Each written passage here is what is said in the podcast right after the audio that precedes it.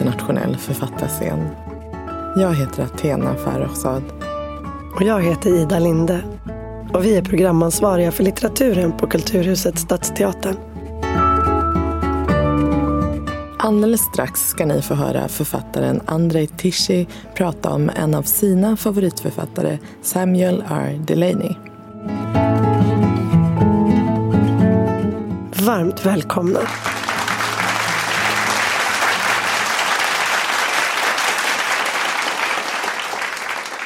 Mitten av 00-talet. Det, den finns i en essäsamling eller en bok som heter Stjärnfall eh, om SF. Den gavs, gavs ut 03 tror jag. Eh, det består av tre essäer, en av Lars Jakobsson, en av eh, Ola Larsmo och en av eh, Stig Sandberg. Um, och för den som efter det här skulle vara intresserad av en mer grundlig och mer stringent eh, presentation av um, Lars Jakobsson, eller av uh, Delaney, så kan jag rekommendera den, den eh, samlingen för den är verkligen briljant och eh, liksom sätter det i, i, i, i, sin historiska kontext bättre än vad jag kan göra här ikväll i alla fall. Um, men i den här essän Eh, i Jakobssons, Lars Jakobssons essä så skriver han om Delanis texter som ett exempel på eh, något som han kallar megatext. Eh, som är ett litteraturvetenskapligt begrepp om, eller för den, den, den, stora kropp av texter som, som SF-författarna förhåller sig till och bidrar till och um, använder sig av. Um, som, som Jakobsson skriver, där varje författare burit sten till det stora bygget. Um,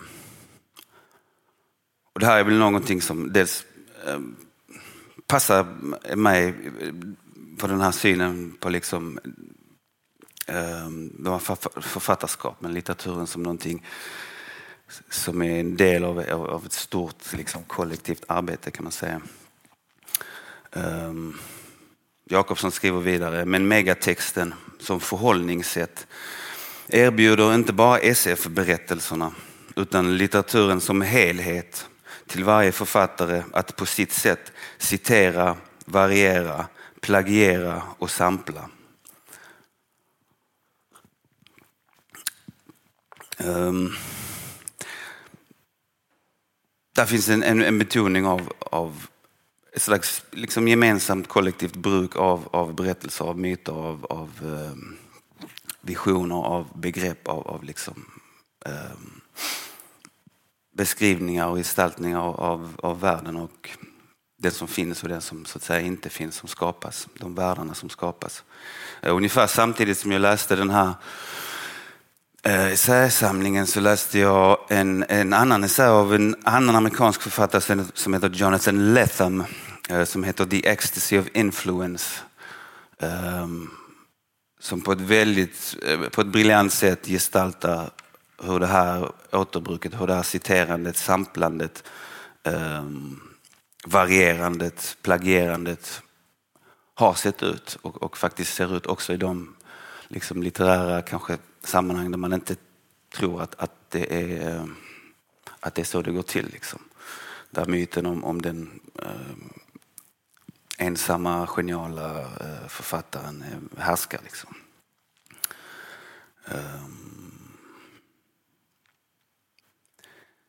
Jakobsson skriver vidare här i den här essän om världsbyggandet som, som centralt eh, inom SF-litteraturen. Alltså författarens um, i den här litteraturen hur det är nödvändigt att bygga upp världen och förklara den för en läsare som inte kan känna till den eftersom den inte har funnits innan den skrevs.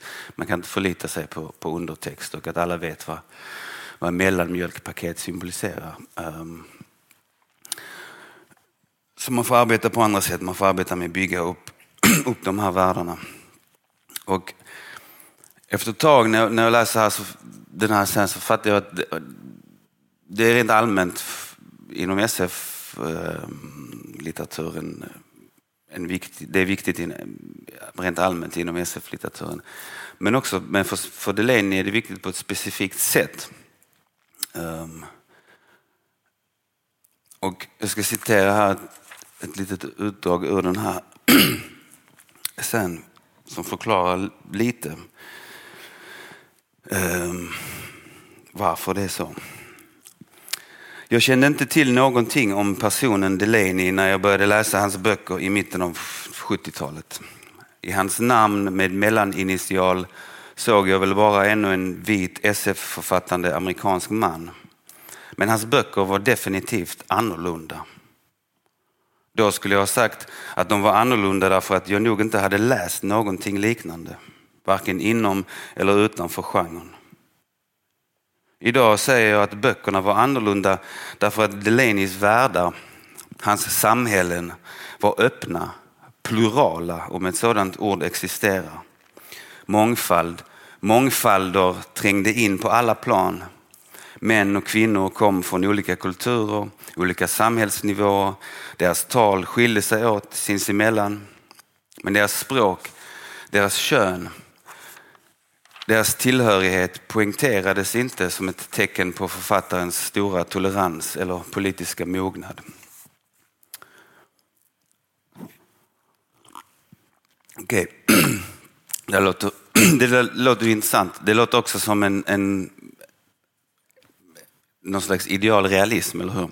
Människor kommer från olika kulturer, men det är blandat, det är högt och lågt, det är liksom verkligheten där ute. I, i det ideala fallet, kanske litteraturen i stort inte ser ut så. Um, ehm, men det här är alltså SF och um,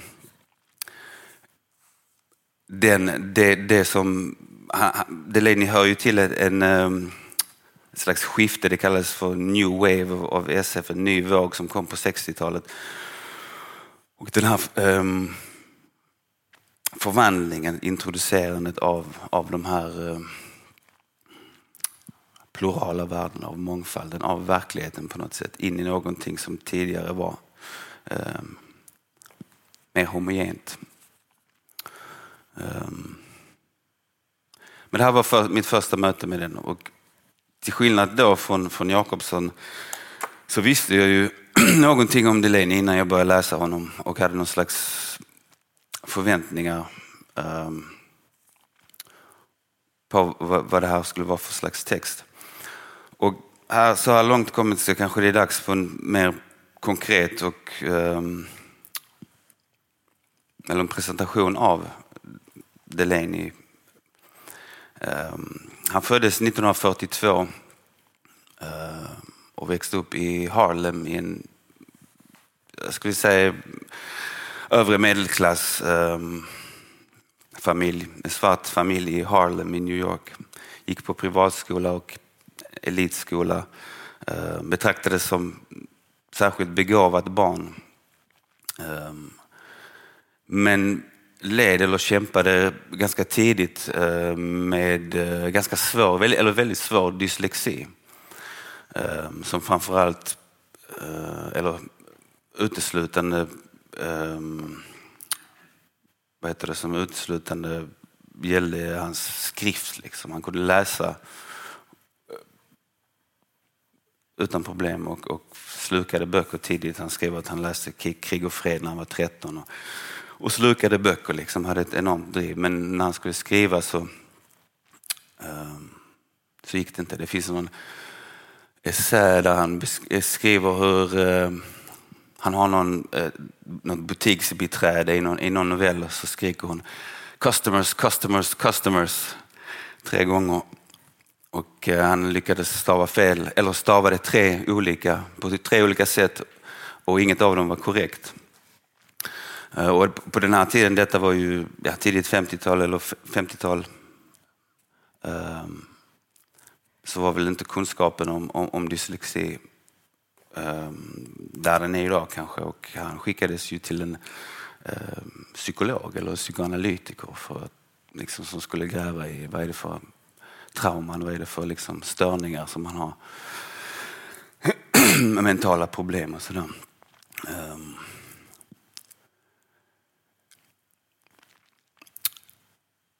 samtidigt i ungdomen när han ehm, läste och försökte skriva, vilket han också började göra tidigt, så ehm, insåg han också att han var homosexuell.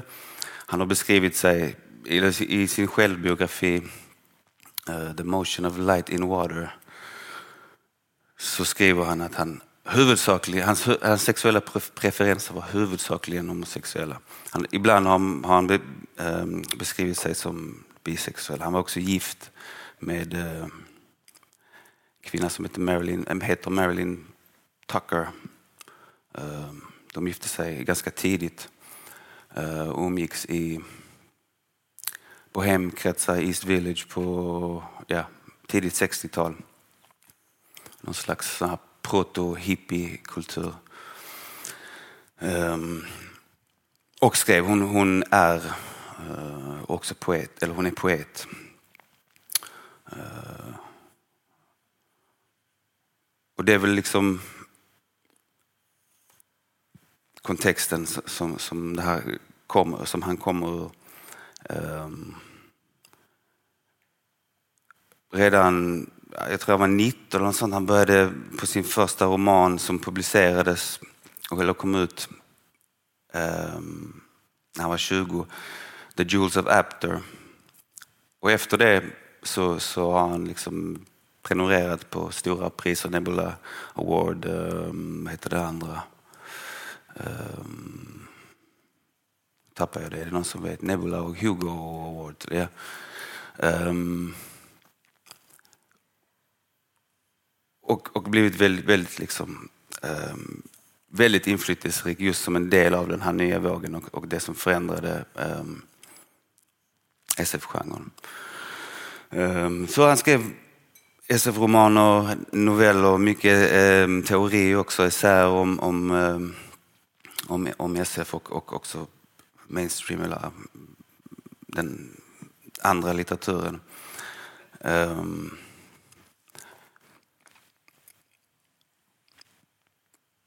fram till 86 då han publicerade sin sista ehm, um, SF-roman, Stars in my pocket like grains of sand. Och efter det så har det väl, som jag förstår det, mest blivit essäistik. Han har också skrivit en, en, eh, en serie, eller en, en serie fantasy, Sword and Sorcery-romaner. Um, Och en del eh, mer eh, konventionell självbiografisk eh, litteratur. Mycket om sexualitet, pornografi. Bland annat den här boken som översatts till svenska, Hagi. Som är en rätt speciell och unik bok skulle jag också säga i hans, hans eh, författarskap. Um, på sätt och vis unik. Um, som tar sig an sexuella fantasier, ultrabrutalt, brutalt våld och transgressivt transgressiv estetik på ett sätt som skiljer sig lite tycker jag från de andra grejerna jag har läst. Men mycket självbiografisk, eh, självbiografisk, självbiografiska texter, memoarer och um, som, som skildrar hans liksom, eh, liv i eh, New York mycket kring aids-epidemin och, och ehm, repressionen av homosexuella där vid den tiden. Och han är fortfarande aktiv. Ehm, vad jag vet, han ska ha skrivit någon, en följetong i någon tidskrift, någon tidning i, i, i USA 2022. Um, ehm, men oftast och huvudsakligen figurerar han väl som en liksom central gestalt i, i uh, den amerikanska litteraturen på 60, 70, 80-talet. Um, så det är liksom någon slags inramning av, av kontexten. Återkommande i hans biografi, som, som ni hör, är, är ju någon slags gränstillvaro, ett liv mellan olika slags identiteter. Um, han beskriver sig själv ju redan som ung eh, att han är, han är svart, han tillhör um, liksom livet i Harlem. Men han är också väldigt ljushyad, han är light skin, hans föräldrar passerar som vita. Han själv får ofta frågan, eller blir liksom ombedd att, att um, definiera liksom, var kommer du ifrån? Eller vad har du för bakgrund? Så, vad, du för, vad är du liksom? Um, hans, hans sexuella liv som, som är en, en del som Ehm, på något sätt kontrasterar mot, mot det här heterosexuella förhållandet med Marilyn Tucker och de har också ett barn tillsammans. Um, så likhet eller identitet, icke-identitet, skillnad, någon slags hybrid eh, tillvaro, hybridliv.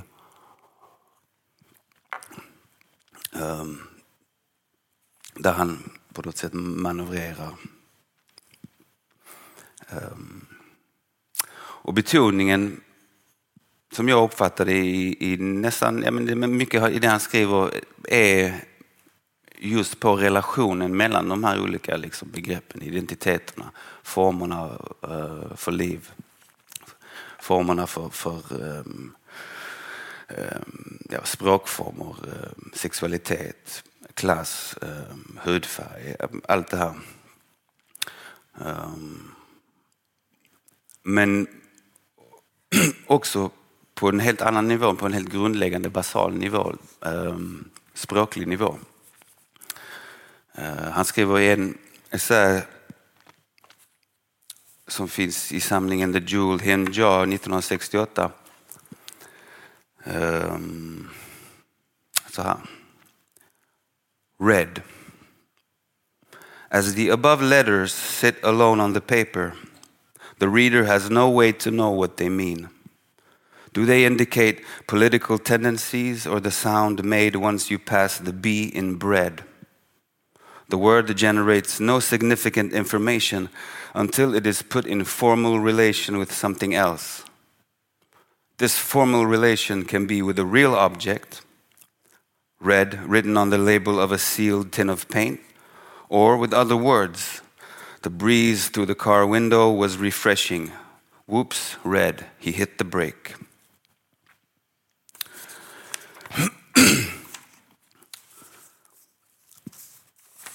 Alltså, formen, den formella relationen, relationen eh, mellan olika slags former. Eh, processen eh, genom vilken ett innehåll skapas eller blir till. Ehm, på olika nivåer. Det är så jag har uppfattat det och det är det som på något sätt är den grundläggande ehm, estetiken som jag tolkar det. Det första jag läste till slut när jag började läsa honom var en roman som heter Nova som kom ut 68. Så här ser den ut i Inger Edelfelts eh, fina äh, omslagsvariant. Äh, den kom på svenska, svensk översättning 75. Um, ehm, och det är kortfattat så är det en, en rymdopera, alltså eh, någon slags eh, episk berättelse som, som utspelar sig år 3172, alltså drygt tusen år in i framtiden och kretsar kring jakten på en, på en supernova. Ett grundämne som möjliggör eh, rymdresor. Ehm, um, Persongalleriet i den här boken är, är lite intressant och innehåller bland annat Lork Van Ray, en norsk-senegalesisk sjökapten. Eh, Maus, en romsk vagabond som underhåller folk med någon slags hologramprojektor. Eh, Katyn Crawford, en aspirerande författare som studerat vid Harvard och tarotkortsläsaren Ty. Ehm, det här liksom eklektiska mixen av, av, av, av eh, personer ehm, som var väl relativt ny på den, eh, på den tiden och, och, som fortfarande skulle jag säga sticker ut. Och boken är full av referenser till både till den här SF Megatext och till olika slags mytologier. Eh, Jason Argonauterna, Gyllene skinnet, Heliga graalen, det här spökskeppet, Flygande holländaren och en del populärkultur. Och jag tänkte bara läsa ett kort utdrag så ni fick någon känsla för hur det låter. Det här är svensk översättning av Peder Karlsson. Hej mus, spela något för oss, ropade en av mekanikerna från baren. Har du inte fått hyra på något skepp än? retades den andre. Din ryggkontakt kommer att rosta igen. Kom igen nu, låt oss få höra något. Musen slutade att gnida med fingret runt glasets kant. Han ville säga nej, men började säga ja. Sen rynkade han pannan. Mekanikerna rynkade också pannan. Han var en gammal man. Han var en stark man. När musen drog tillbaka handen till bordskanten vacklade det mänskliga vraket framåt. Höft slog mot disken. Långa tår stötte till ett bord, stolsben. Stolen dansade runt på det stenbelagda golvet. Gammal, stark. Det tredje som musen såg, en blind. Han stod svajande framför musens bord. Hans hand for upp. Gula naglar träffade musens kind. Spindelfötter. Du där, grabb. Musen stirrade på pärlorna bakom grova, blinkande ögonlock. Du där, grabben. Vet du hur det var? Han måste vara blind, tänkte musen. Han rör sig som en blind. Skjuter fram huvudet sådär och ögonen. Gubben slog ut med ena handen, fångade en stol och ryckte den till sig. Det hördes ett skrapande ljud när han föll ner på den. Vet du hur det såg ut, hur det kändes, hur det luktade? Vet du det? Musen svarade inget men skakade på huvudet. Hans fingrar klappade lätt på kinden. Vi gav oss iväg grabben med plejadernas 300 solar glittrande som en pöl av ädelstensmjölk på vår vänstra sida och vår högra insvept i fullständigt mörker. Skeppet var jag, jag var skeppet. Men de här kontakterna, han slog isättningarna i handlederna mot bordet. Klick var jag sammankopplad med min skovelprojektor. Sedan skäggstubben på hakan höjdes och sänktes i takt med orden. Mitt i det mörka ett ljus. Det sträckte sig ut och fångade våra blickar där vi låg i våra projektionsrum och ville inte släppa dem. Det var som om universum hade rivits upp och dagsljuset störtade fram genom revan. Jag ville inte koppla ur sinnestillförseln. Jag ville inte se åt något annat håll. Alla färger man kan tänka sig fanns där och dränkte natten. Och till sist chockvågorna. Väggarna sjöng. Våg efter våg av magnetisk induktion svepte över skeppet och skakade oss nästan sönder. Men då var det för sent. Jag var blind. Han lutade sig bakåt i stolen. Jag är blind grabben. Men om du talade till mig så skulle jag förstå det mesta av vad du sa. Jag är döv, men det, om du talade till mig skulle jag förstå det mesta av vad du sa. Luktorganen är helt döda, liksom smaklökarna på min tunga. Han la handflatan mot musens kind. Jag kan inte känna hurdan din hud är. De flesta känselcellerna är också döda. Är du slät eller är du skäggstubbig och broskgubbig som jag? Han skrattade med gula tänder i rött, dött, rött tandkött. Dan är lustigt blind. Hans hand gled ner för musens väst, grep tag i västbanden. Ja, lustigt blind. De flesta människor blir blinda i mörker. Jag har eld i mina ögon. Jag har en hopfallande sol i mitt huvud. Ljuset har piskat upp tapparna och stavarna i näthinnan till ett tillstånd av ständig stimulering, gjort bollar av en regnbåge och stoppat vardera ögonhålan full med dem. Det är det jag ser nu. Sedan dig i kontur här, i glansdagrar här, där. Ett solspöke på andra sidan helvetet från mig. Vem är du?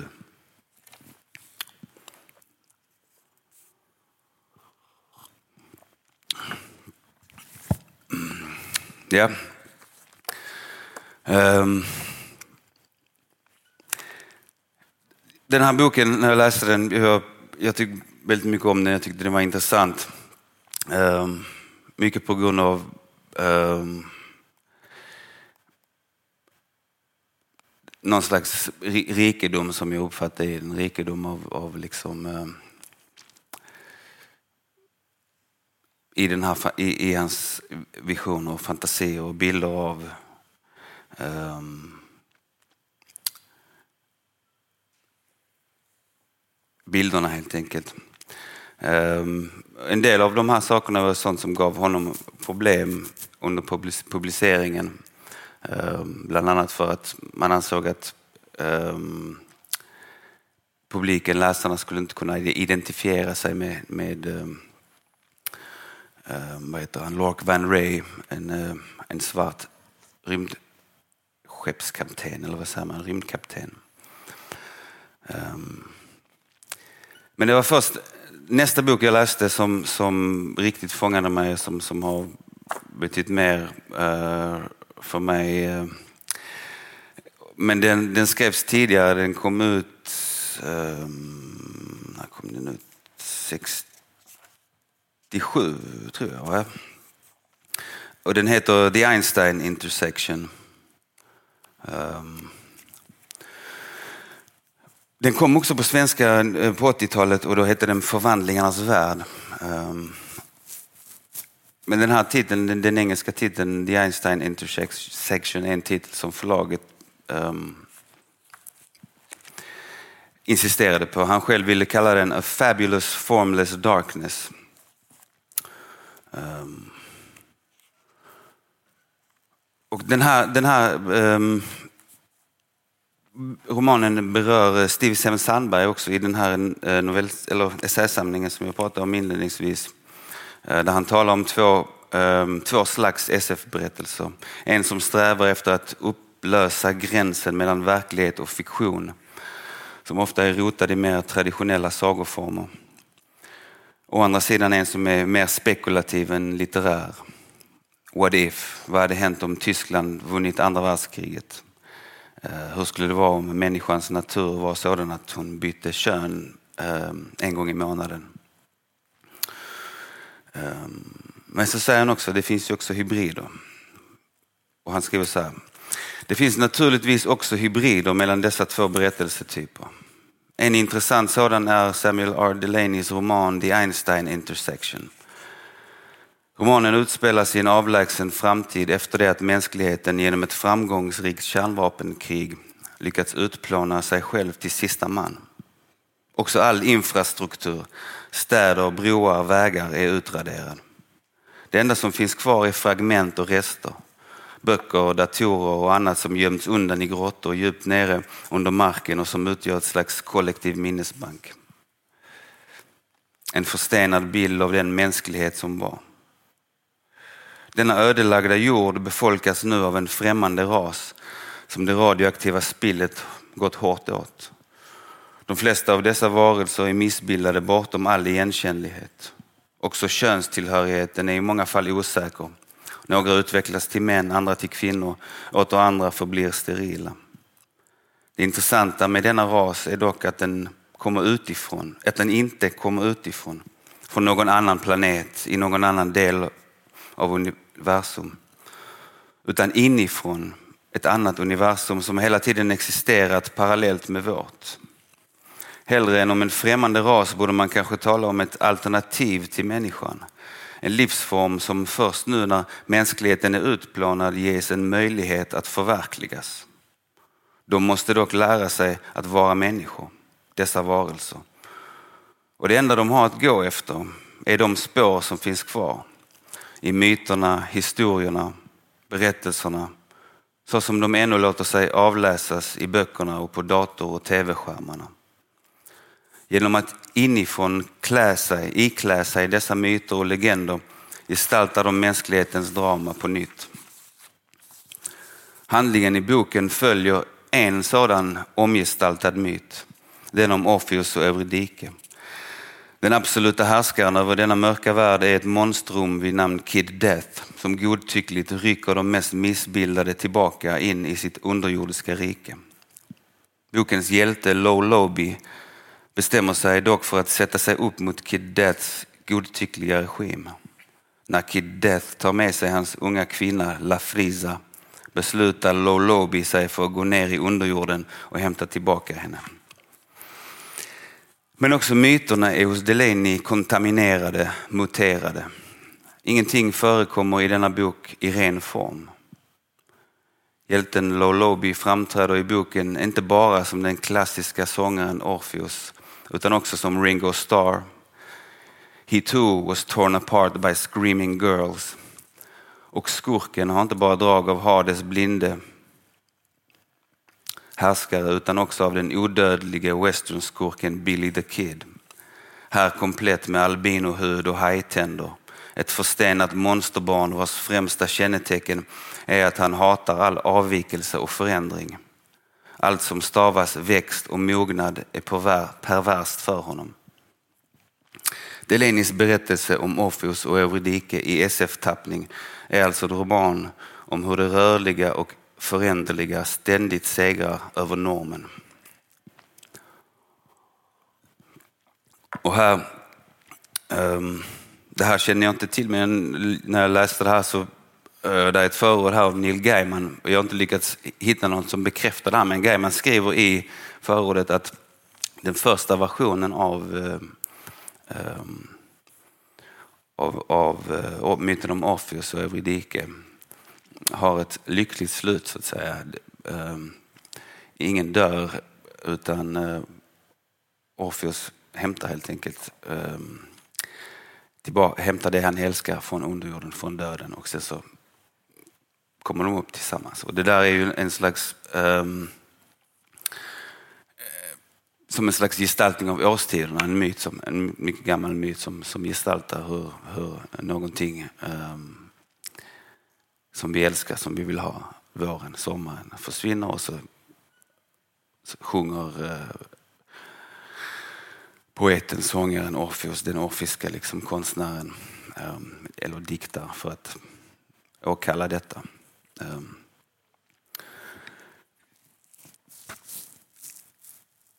I Delanis version så är allting, allting förskjuts, allting på något sätt um, dels faller tillbaka på, på de här uh, fragmenten, citaten, det här som finns i texten. Men själva, eh, själva berättelsen, själva texten innehåller också en, en, stor mängd citat som inleder de här kapitlen. Eh, som alltså är utanför för berättelsen. Så att säga. Och de, de är hämtade från Joyce, från Pepsi-reklam, från Bibeln, Sappho, Emily Dickinson, Per Lagerkvist, Bob Dylan och så vidare. Och så vidare. Ehm, och innehåller även ehm, fragment ur något som, som heter Writers Journal som är en slags eh, helt enkelt Delanys egen arbetsdagbok som han eh, skrev under tiden som han jobbade med det här manuset medan han åker runt på, något, eh, på någon halvsemester i, på Medelhavet i eh, grekiska öar. Och, och, som man kunde göra om man var författare på 60-talet. Um, um, och jag tänkte läsa ett kort utdrag här också. Ehm. Um, den började, först är det ett citat av James Joyce från Finnegans Wake. It darkles Tinkt, tint all this our fun animal world. Och sen kommer ett citat från, eh, av eller Erasmus of Rotterdam från dårskapens lov. I do not say, however, that every delusion or wandering of the mind should be called madness. There is a hollow, holy cylinder running from hilt to point in my machete. When I blow across the mouthpiece in the handle, I make music with my blade. When all the holes are covered, the sound is sad as rough as rough can be and called smooth. When all the holes are open, the sound pipes about, bringing to the eye flakes of sun on water, crushed metal. There are 20 holes. And since I've been playing music, I've been called all different kinds of fool, more times than Lobi, which is my name. What I look like, ugly and grinning most of the time That's a whole lot of big nose and gray eyes and wide mouth crammed on a small brown face proper for a fox. That all scratched around with spun brass for hair. I hack most of it off every two months or so with my machete. Grows back fast. Which is odd because I'm 23 and no beard yet. I have a figure like a bowling pin, thighs, calves, and feet of a man, gorilla, twice my size, which is about five nine, and hips to match. There was a rash of hermaphrodites the year I was born, which doctors thought I might be. Somehow I doubt it. Like I say, ugly. My feet have toes almost as long as my fingers, and the big ones are semi opposable. But don't knock it. Once I saved little John's life. We were climbing the barrel face, slipping around on all that glassy rock, when little John lost his footing and was dan- dangling by one hand. I was hanging by my hands, but I stuck my foot down, grabbed him up by the wrist, and pulled him back before he could step on something, where he could step on something. At this point, Low Hawk folds his arms over his leather shirt, nods sagely, so that his beard bobs on his ropey neck and says, And just what were you two young low men doing on Barrel Face in the first place?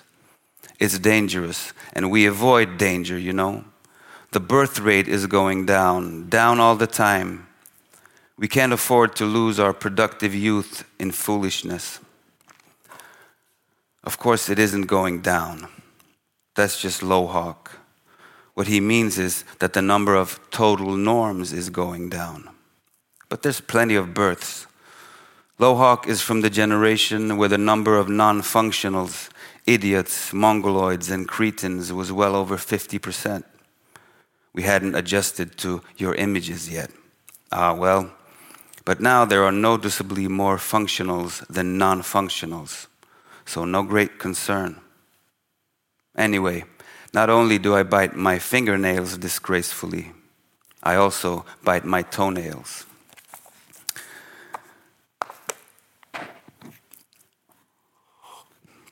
Um, just det där nagelbitandet som, som avslutar det här lilla fragmentet eh, återkommer i många av, eh, av hans böcker tillsammans med eh, en väldigt uppenbar fascination för, för händer, för smutsiga händer. Eh, grova arbetarhänder.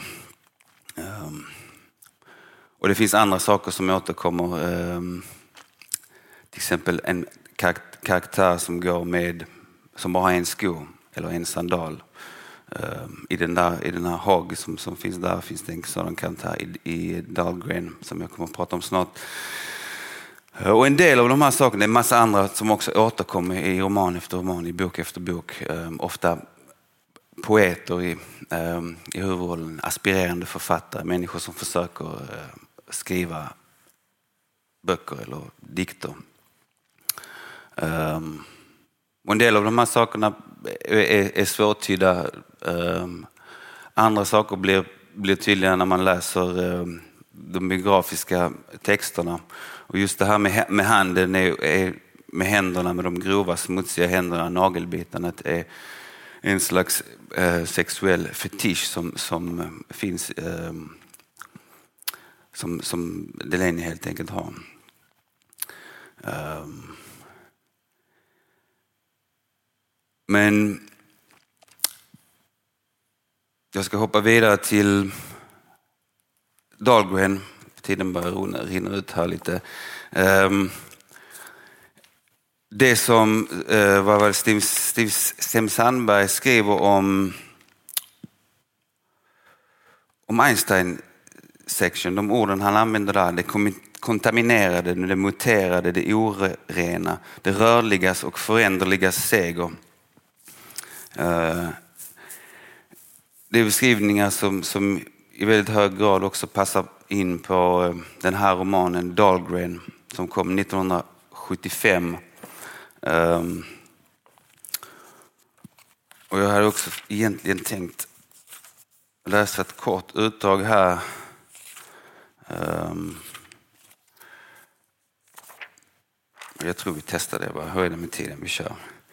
Ehm,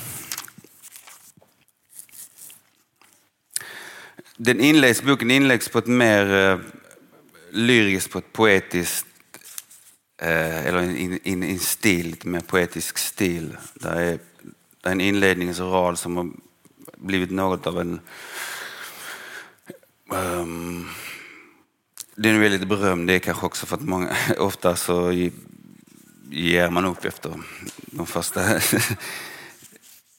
den, den är svårgenomtränglig precis första sidorna. Den börjar så här.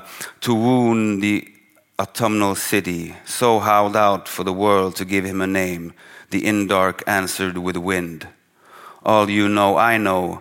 Careening astronauts and bank clerks glancing at the clock before lunch. Actresses cowling at light ringed mirrors and freight elevators freight elevator operators grinding a thumbful of grease on a steel handle, student riots. Know that dark women in bodegas shook their heads last week because in six months prices have risen outlandishly. How coffee tastes after you've held it in your mouth cold a whole minute. Och så vidare i den eh, lyriska eh, stilen kan vi säga. Men faktum är att större delen av den här boken är dialogdriven och väldigt konkret. Um, så om ni, om ni ger på den, ge, inte upp om, om, det, om, om ni tycker det där är not your uh, cup of tea. Eh, men den här inledningen leder oss sedan in till, till en scen i, i, en, slags, i en skogsglänta där, där en, en, en, man träffar en kvinna. De har eh, sex och eh, han hoppar sedan, Ehm, när hon leder in honom i en grotta där han får en slags märklig kedja som, som eh, det hänger eh, pris, prismor, vad säger man, prism, speglar och lin, lenses, linser eh, på som han virrar om sig. Och sen går han då in till den här staden som heter Bellona som, är, ehm, som den här boken handlar om. Ehm, och då stöter han på um, några människor som är på väg ut. Hey you! He looked up at the surprising flashlight. Huh? At the walkway rail, another and another punctured the dark. You going into Bologna? That's right. Squinting, he tried to smile. One and another, the lights moved a few steps, stopped. He said, You're leaving? Yeah. You know it's restricted in there. He nodded. But I haven't seen any soldiers or police or anything. I just hitchhiked down. How were the rides? All I saw was two trucks for the last 20 miles. The second one gave me a lift. What about the traffic going out? He shrugged. But I guess girls shouldn't have a too hard a time, though. I mean, if a car passes, you'll probably get a ride. Where are you heading? Two of us wanted to go to New York. Judy wants to go to San Francisco. I just want to get someplace. A whiny voice came down. I've got a fever. I should be in bed. I was in bed for the last three days. He said, Well, you've got ways to go, either direction. Nothing's happened in San Francisco or New York? No. He tried to see behind the lights. The papers don't even talk about what's happening here anymore. But Jesus, what about the television or the radio? Stupid. None of it works out here. So how are they going to know? But, oh, wow. He said, the nearer you get, it's just less and less people and the ones you meet are funnier. What's it like inside? One laughed. Another said, It's pretty rough. The one who'd spoken first said, But like you say, girls have an easier time. They laughed. He did too. Is there anything you can tell me? I mean, that might be helpful since I'm going in.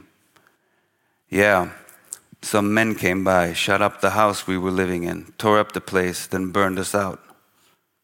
She was making this sculpture, the whiny voice explained, this big sculpture of a lion out of junk metal and stuff. It was beautiful, but she had to leave it.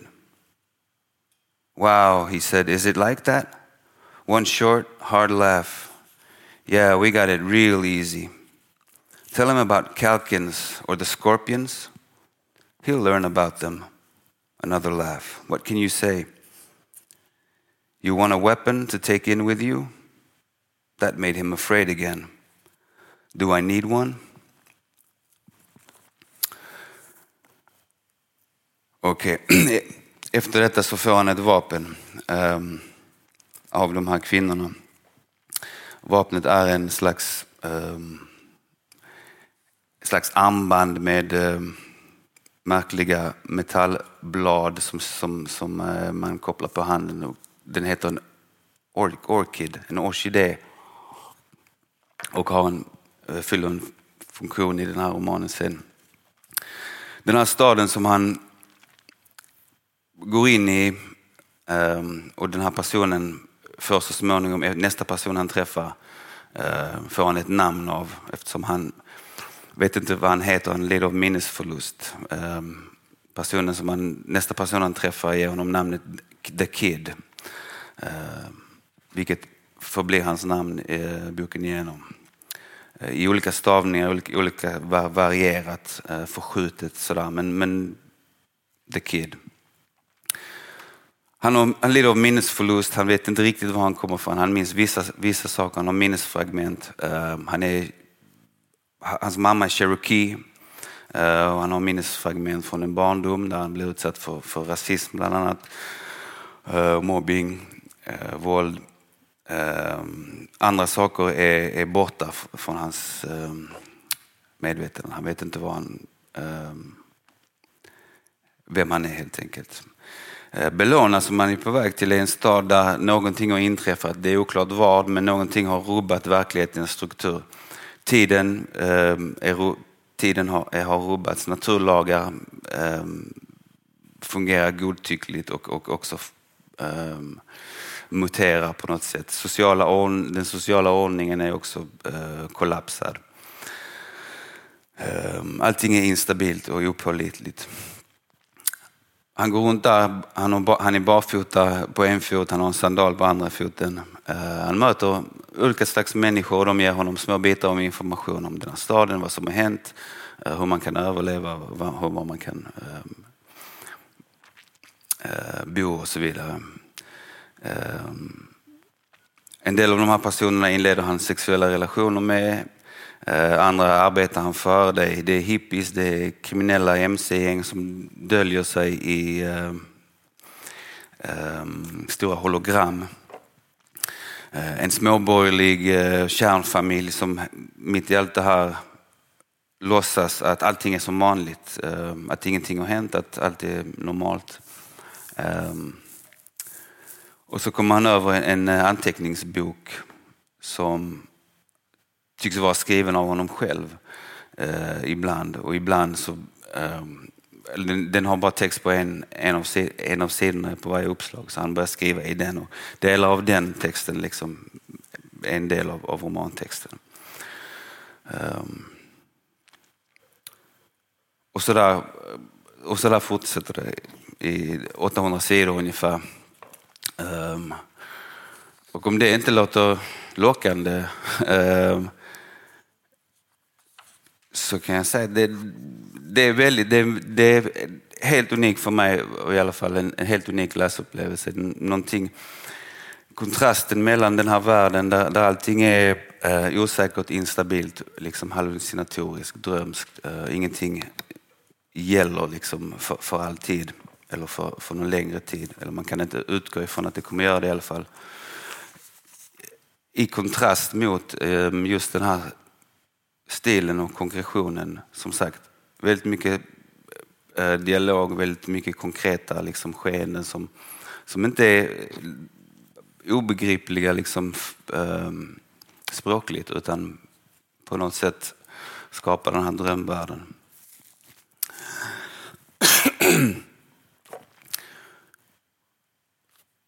och där på något sätt den här spänningen mellan det som är främmande, det som är bekant, det som, eh, det som är, det som är nödvändigt och det som inte finns, det som liksom fiktionen, fantasin eh, kan ge oss eller eh, erbjuda oss. Eh, hur vi förhåller oss till, till sociala strukturer, till, till liksom naturlagar som vi vet är, historiskt sett har varit förändliga, de är förändliga. Um, I alla fall vår beskrivning av dem, vår förståelse av dem. Um, och jag ska avsluta, jag har redan dragit över tiden kort här med en med, um, ett citat uh, av, av en brittisk författare som heter Gwyneth Jones hon beskriver den här boken så här. Only marginally genre, but infused with genre sensibility. Dahlgren uses madness, individual mental illness, and the institutionalized insanity of society as the device that alienates, making the strange familiar and the familiar strange. Um, någonstans för mig i läsningen av det här så uppstår frågan um, vem av oss är det som är galen? Vem är det som är galen i den här boken? Vem är det som, som hallucinerar? Vem är det som um, är ur, ur kontakt med verkligheten? Uh, någon har sagt att om Delaney och hans böcker att hans berättelser om märkliga saker som påverkar märkliga personer är en märklighet för mycket. Ehm, men i mina ögon så är nog sådant uttalande ett tecken på en slags fattigdom. Den här kanske den här golfbanan som jag pratade om inledningsvis. Ehm, fantasins fattigdom som står i stark kontrast till den rikedom som jag tycker att jag får uppleva i de här böckerna. Ehm, där det märkliga, det mest märkliga och märkvärdiga hela tiden utgår ifrån och förhåller sig till det vardagliga, det konkreta, till levd erfarenhet, till begränsning och eh, möjligheten att tänka och se bortom begränsningarna. Um, och med det så avrundar jag det här. Tack så mycket för att ni lyssnade.